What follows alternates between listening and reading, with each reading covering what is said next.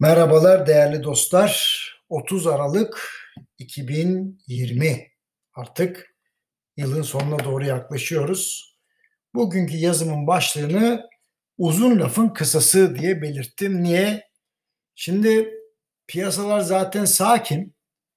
Ee, ben de her gün YouTube'dan, emrealkin.com'dan İngilizce ve Türkçe bir de Spotify'dan paylaşım yaptığım için bu sefer vereceğim mesajı kısa tutmak istedim. Şimdi üst üste olumlu açıklamalar geldi. İşte İngiltere ile yapılan anlaşmadan başlarım.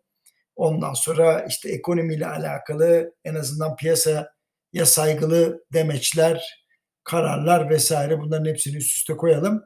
Dolar kurunda gerileme devam ediyor. Şu anki seviye işlerin sertleşmeye başladığı Ağustos 2020'nin seviyesinde. Haberiniz olsun. Yani öyle çok da morallenmeyin, dikkatli olun. Ancak 2020'ye dolar TL'de 6 liranın yani 6 seviyesinin altında başlamıştık. Bunu da hatırlatayım. Şimdi yıl başında 5.95 diyelim kurlar.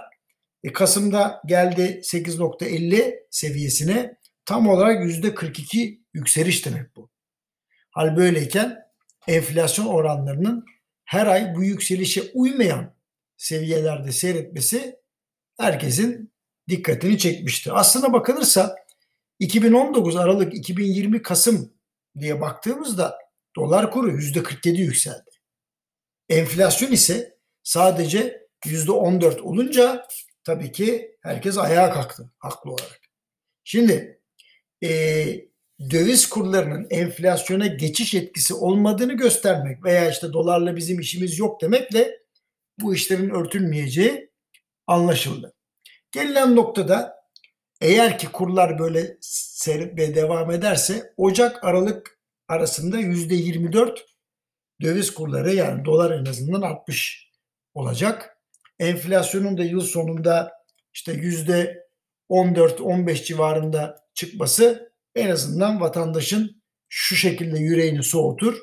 Fiyat artışları gizlenmeyecek e, doğrudan doğruya artık yansıtılacak.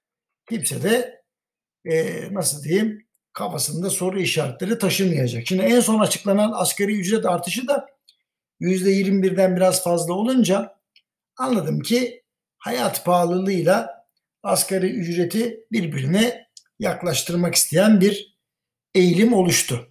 Yetmez ama ne yapalım yapacak bir şey yok.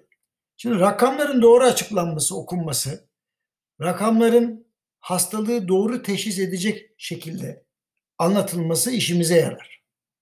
Yani rezervleri güçlendirmek gerektiği, kaynak ihtiyacımızın olduğu, tarım piyasasında ciddi bir başıbozukluk olduğu, bazı sektörlerin ciddi sıkıntıda olduğu, aktif rasyosunun yan etkilerinin olduğu gibi bazı gerçekleri net şekilde görünce müdahale içinde alternatifler üretilmeye başlandı diyebilirim. Gerçeğin en önemli özelliği önünde sonunda ortaya çıkmasıdır diyorum. Rakamları hiçbir zaman saklamanın, üstünü örtmenin ya da modifiye etmenin kimsenin yararına olmayacağını düşünüyorum. Hepinize saygılarımı sunuyorum. Yarın 2020'nin son gününde buluşmak üzere.